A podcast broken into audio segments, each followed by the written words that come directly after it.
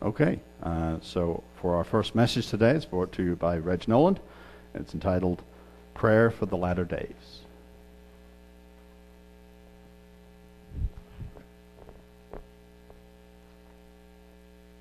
So I don't trip over that.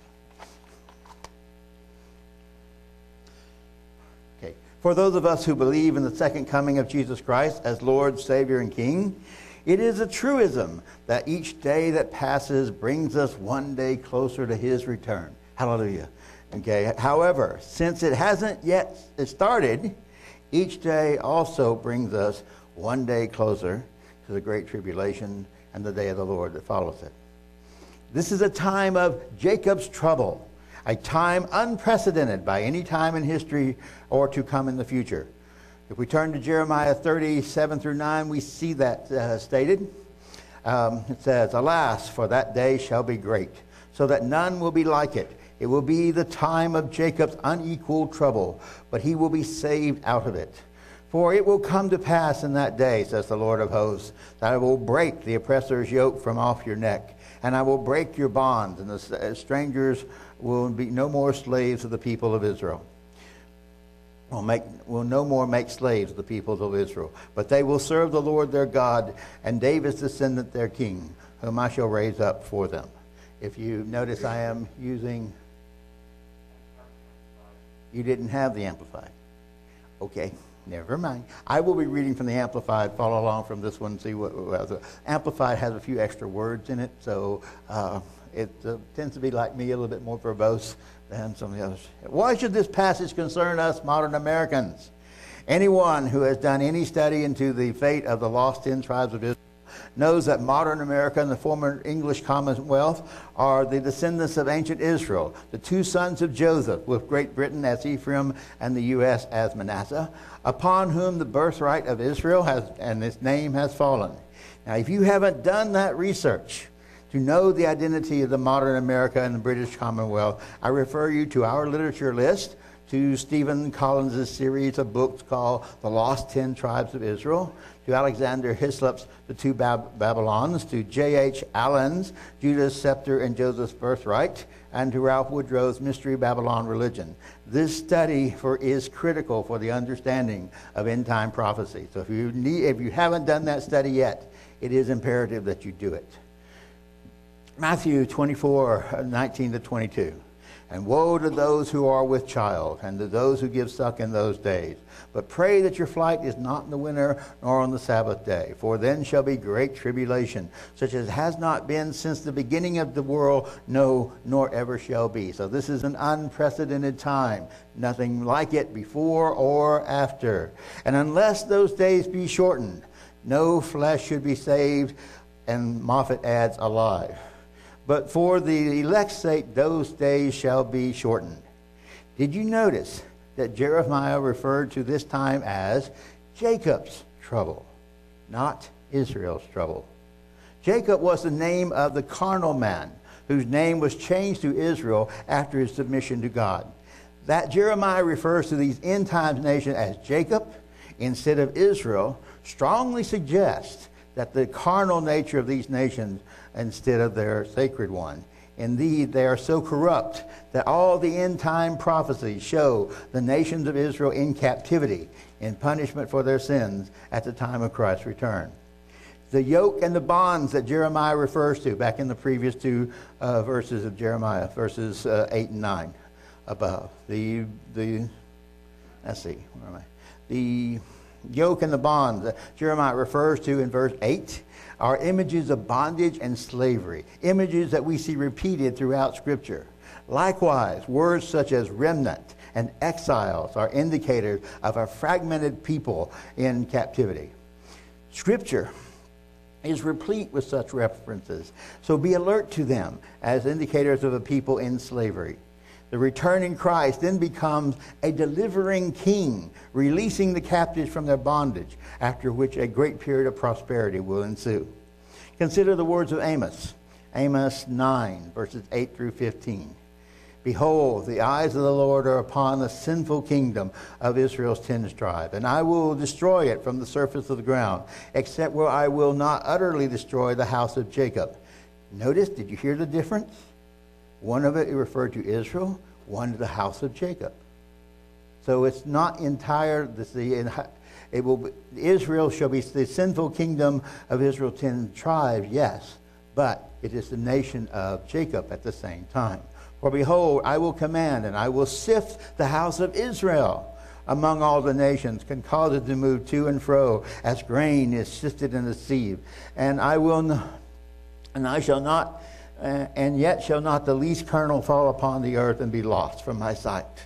And all the sinners of all my people shall die by, all the sinners of all my people shall die by the sword who say, The evil shall not overtake us or assail us. In that day I will raise up the tabernacle of David, the fallen hut or the booth, and close up its breaches. And I will raise up its ruins, and I will build it as in the days of old, that they may possess the remnant of Edom. By the way, Edom is modern day Turkey, and all of the nations that are called by my name, says the Lord who does this. Behold, the days are coming, uh, says the Lord, that the plowman shall overtake the reaper. Plowman shall overtake the reaper. What does that mean? You're going to be planting more than you can, uh, faster than you can reap it. Okay, um, the treader of the grapes, him that, oh, that sows the seed. And the mountains shall drop sweet wine, all, and all the hills shall melt. That is, this, everything therefore uh, heretofore barren and unfruitful shall overflow with spiritual blessing.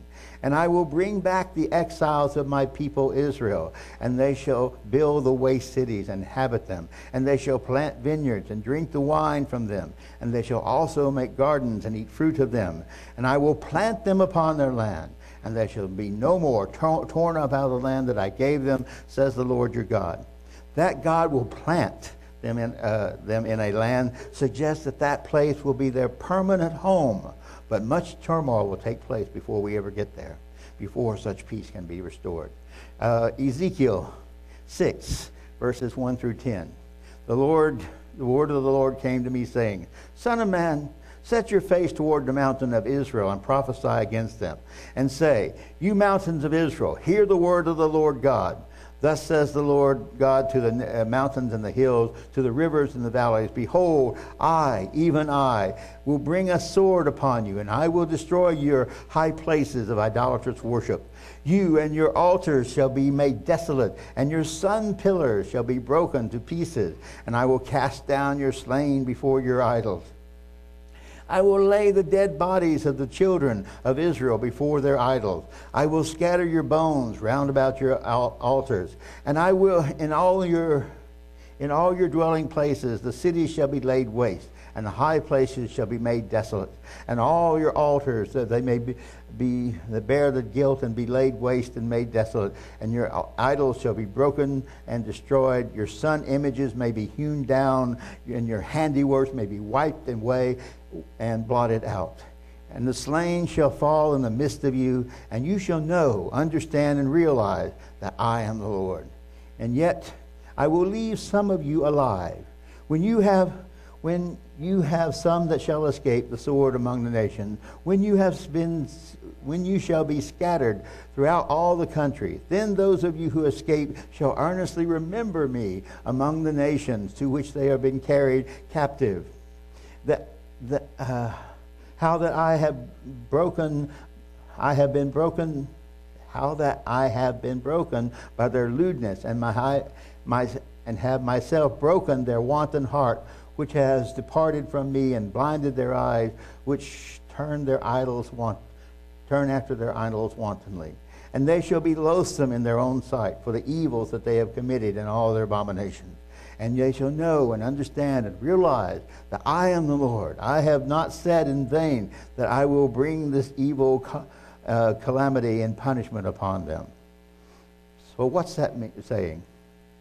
Ezekiel here is uh, reprimanding his, uh, uh sorry, wrong way. One more, okay. Um, let's see. He is reprimanding the people uh, for their idolatrous worship and declaring that the, Lord himself will lay the dead bodies of the children before the idol, that they are corrupt in, in every, uh, well, rotten to the core would be our common way of saying it today. Uh, consider the rest of the passage from Jeremiah that I started earlier. Uh, this is the rest of Jeremiah picking up in verse, this is Jeremiah 30, picking up in verse 10. Okay, therefore, fear not, my servant Jacob, says the Lord. Notice again, Jacob, the difference between Jacob and Israel. That is a significant difference throughout the whole thing. For Jacob is the carnal man, Israel is the spiritual man. So, therefore, fear not, my servant Jacob, says the Lord, nor be dismayed or cast out, O Israel. For Behold, I will save you out of a distant land of exile, and your posterity from the land of their captivity. Jacob will return and will be quiet and at ease, and none will make him afraid or cause him to be to be terrorized and to tremble. For I am with you, says the Lord, to save you. For I will make a full and complete uh, end of all the nations that have, to which I have scattered you. But I will not make a full and complete end of you. But I will correct you in measure and with judgment, and will in no sense hold you guiltless or leave you unpunished. For thus says the Lord, Your hurt is incurable, and your wound is grievous. There is none to plead for your cause. For the pressing together of your wound, you have no healing device or, binding plaster.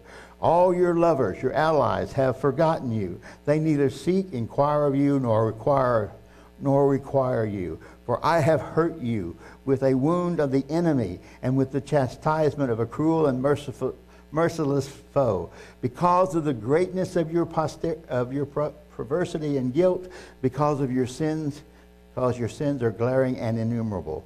Why then do you cry out because of your, your hurt, the natural result of your sin? The, your pain is deadly and incurable because of the greatness of your perversity and guilt, because your sins are glaring and innumerable, I have done these things to you. Therefore, all who devour you will be devoured, and all of your adversaries, every one of them, will go into captivity. So, God will use these adversaries to punish Israel, but He's not going to let them get away with it either. They'll come back and punish them because too often they, they do not understand that they are a tool in the hand of God. Instead, they want to attribute it to their own power, their own might, their own glory, instead of realizing that they are an instrument of God in the process. Um, For I will restore health to you. I will heal your wounds, says the Lord, because they have called you an outcast, saying, This is Zion whom no one seeks after and for whom no one cares. Thus says the Lord Behold, I will release from captivity the tents of Jacob and have mercy upon his dwelling places. The city will be rebuilt on its old mound like site, and the palace will, will be dwelt in after its former fashion. Out of the city, the city and the palace, will come uh, songs of thanksgiving and the voices of those who make merry. I will multiply them, and they will not be a few. I will also glorify them, and they shall not be small. Their children too shall be as in the former times. That's in both in number and in behavior. Uh, and their congregation shall be established before me, and I will punish all who oppress them. And their prince, notice this, their prince shall be one of them and their ruler will come from the midst of them. And I will cause him to draw near, and he will approach me. For who is he who would have the boldness and would dare on his own initiative to approach me, says the Lord? Then you shall be my people, and I will be your God. That the prince will be one of them that will come from the midst of them suggests that this will be an elected official instead of a king inheriting his position as part of a royal bloodline. Jeremiah asks, Why do we cry for our punishment when it is the natural consequences of our sin? Today, we have lost any understanding of that cause effect relationship, of the consequence that, that follows for action. We have a myopic, a nearsighted view of we're filled with people who can only see the immediate benefits of our action and not the long term effects. A people who want a quick fix instead of a permanent solution to a problem. Nor do we appreciate the benefits of correction. Rather, we would rather avoid the punishment altogether than, and just kick the can down the road. could become a common expression. Kick the can down the road. Let someone else in the future handle this problem. Let's not deal with it right now. Consider the admonition of the writer of Hebrews on discipline. And you have completely forgotten the divine word of appeal and encouragement in which you are reasoned with and addressed as sons. Let me rephrase that. That's a question. And have you completely forgotten the divine word of appeal and encouragement in which you are reasoned with and addressed as sons? My son, do not think lightly, nor scorn, or to submit to the correction and the discipline of the Lord, nor lose courage and give up and faint when you are reproved or corrected by him. For the Lord corrects and disciplines everyone whom he loves. And he punishes, even scourges, every son whom he accepts and welcomes to, to his heart and cherishes. The worst thing you could ever receive as an answer to prayer is nothing because that means that you're not in, it's not being heard. You must submit to and endure correction for the discipline of God. God is dealing with you as with sons. For what son is there whom the Father does not uh, thus train and correct with discipline? Now, if you are exempt from correction and left without discipline, in which all of God's children share, then are you illegitimate offspring and not true sons at all. Moreover, it, we, have, we have had earthly fathers who disciplined us, and we yielded to them and respected them for training us. Shall we not much more so cheerfully admit to the Father of spirits who so truly loved us? For our earthly fathers disciplined us for only a short period of time and chastened us as seemed proper and good to them. But he disciplines us for our certain good and we, that we may become sharers in his own holiness.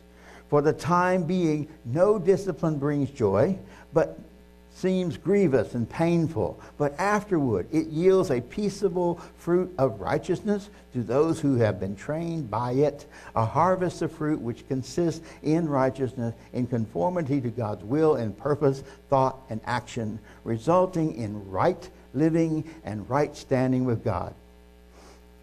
I think that part of our loss of appreciation for the discipline that comes from God comes from the fact that legislators today have largely tied the hands of parents and outlawed righteous discipline. We are now in a ridiculous state where children can even sue their parents for the punishment they have received. How ridiculous is that?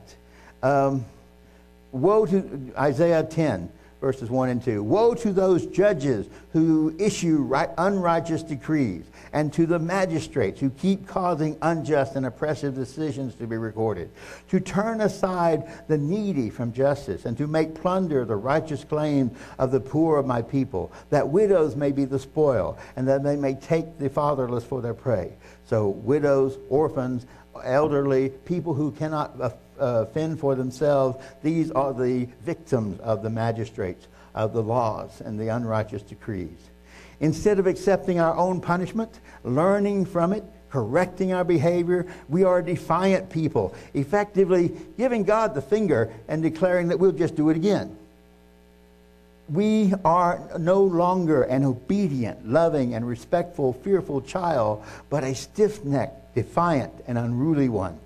I'm inclined to agree with Maxine's observation about the, offic- uh, the officials that we elect. She says, We get what we deserve. We get what we deserve. Consider Isaiah's warning as uh, inappropriately quoted, quoted by Senator Daschle, which I hate to say was a Democrat. Uh, okay. Uh, if we go on over to Isaiah 9, uh, 8 through 18, the Lord sent a word to Jacob, and it has fallen on Israel. And notice, he sent a word to Jacob, but it fell upon Israel. They keep making that distinction between the two, between the carnal man and the spiritual man.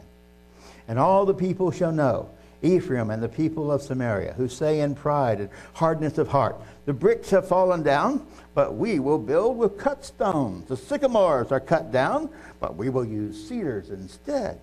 Uh, and Jehovah shall set up the foes of Rezin against him and spur on his enemy, the Syrians in front, the Philistines behind, and they shall devour Israel the, uh, with open mouth. For all this, his anger is not turned away, but his hand is stretched out still. For the people do not turn to him who strikes them, nor do they seek Jehovah of hosts, the Lord of hosts. And the Lord will cut off from Israel head and tail, branch and rush in one day. The elder and the honorable, he is the head. The prophet who teaches lies, he is the tail. For the leaders of this people lead them astray, and their guided ones are swallowed up. No truer statements ever been uttered. The leaders of this people lead them astray, and their guided ones are swallowed up. For this is the Lord shall not, for this the Lord shall not rejoice over the young men, nor shall he have mercy on the orphans and the widows. For everyone is a hypocrite and an evildoer, and, and every mouth speaks foolishness. In all this, his anger is not turned away, but his hand is stretched out still. For wickedness burns like a fire, and it shall devour the briars and the, the thorns. It shall kindle in the thickets of the forest, and they shall roll upwards like the lifting of the smoke. This is a blatant statement of defiance. If you tear us down, we'll just rebuild and make America great again. It does not accept God's correction, but does double down on previous stance. Yes, it is our leaders who lead us astray, who live in a world of alternate facts, who take, down, take us down the paths to alienation and destruction, who divide us with ideology and walls, who act rashly without counsel, without considering the consequences of their action. And both sides of the aisle must share in that responsibility. It's not just one. No one person or party is entitled to all of the blame.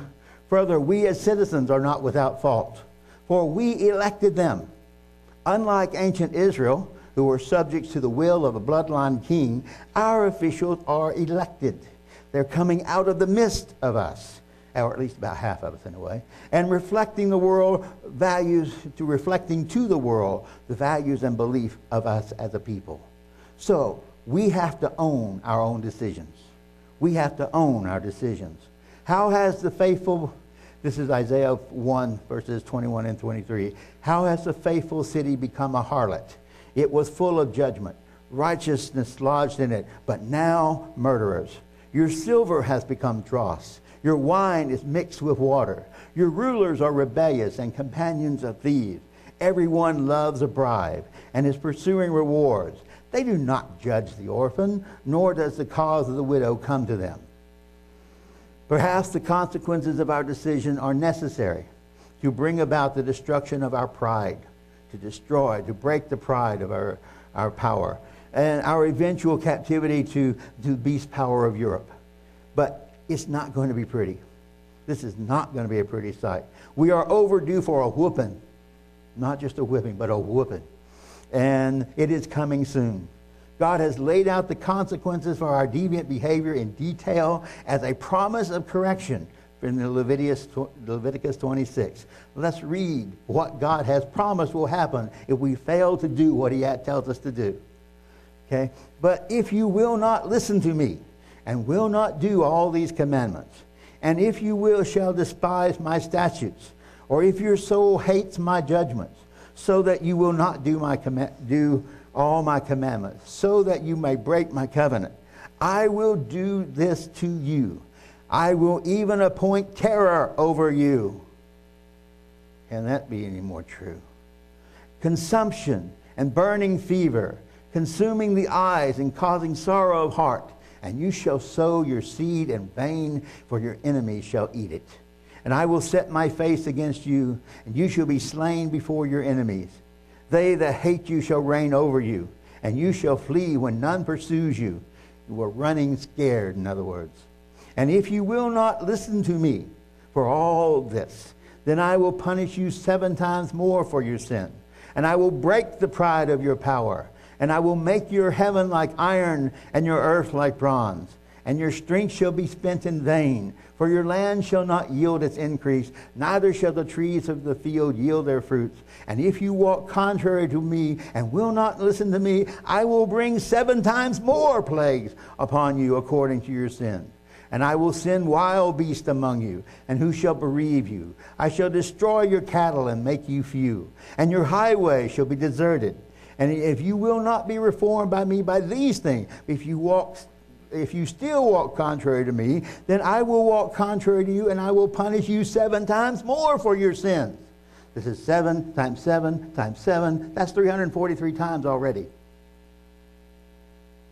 And you shall be delivered into the land of the enemy. When I have broken the staff of your bread, how many people today suffer from gluten poisoning?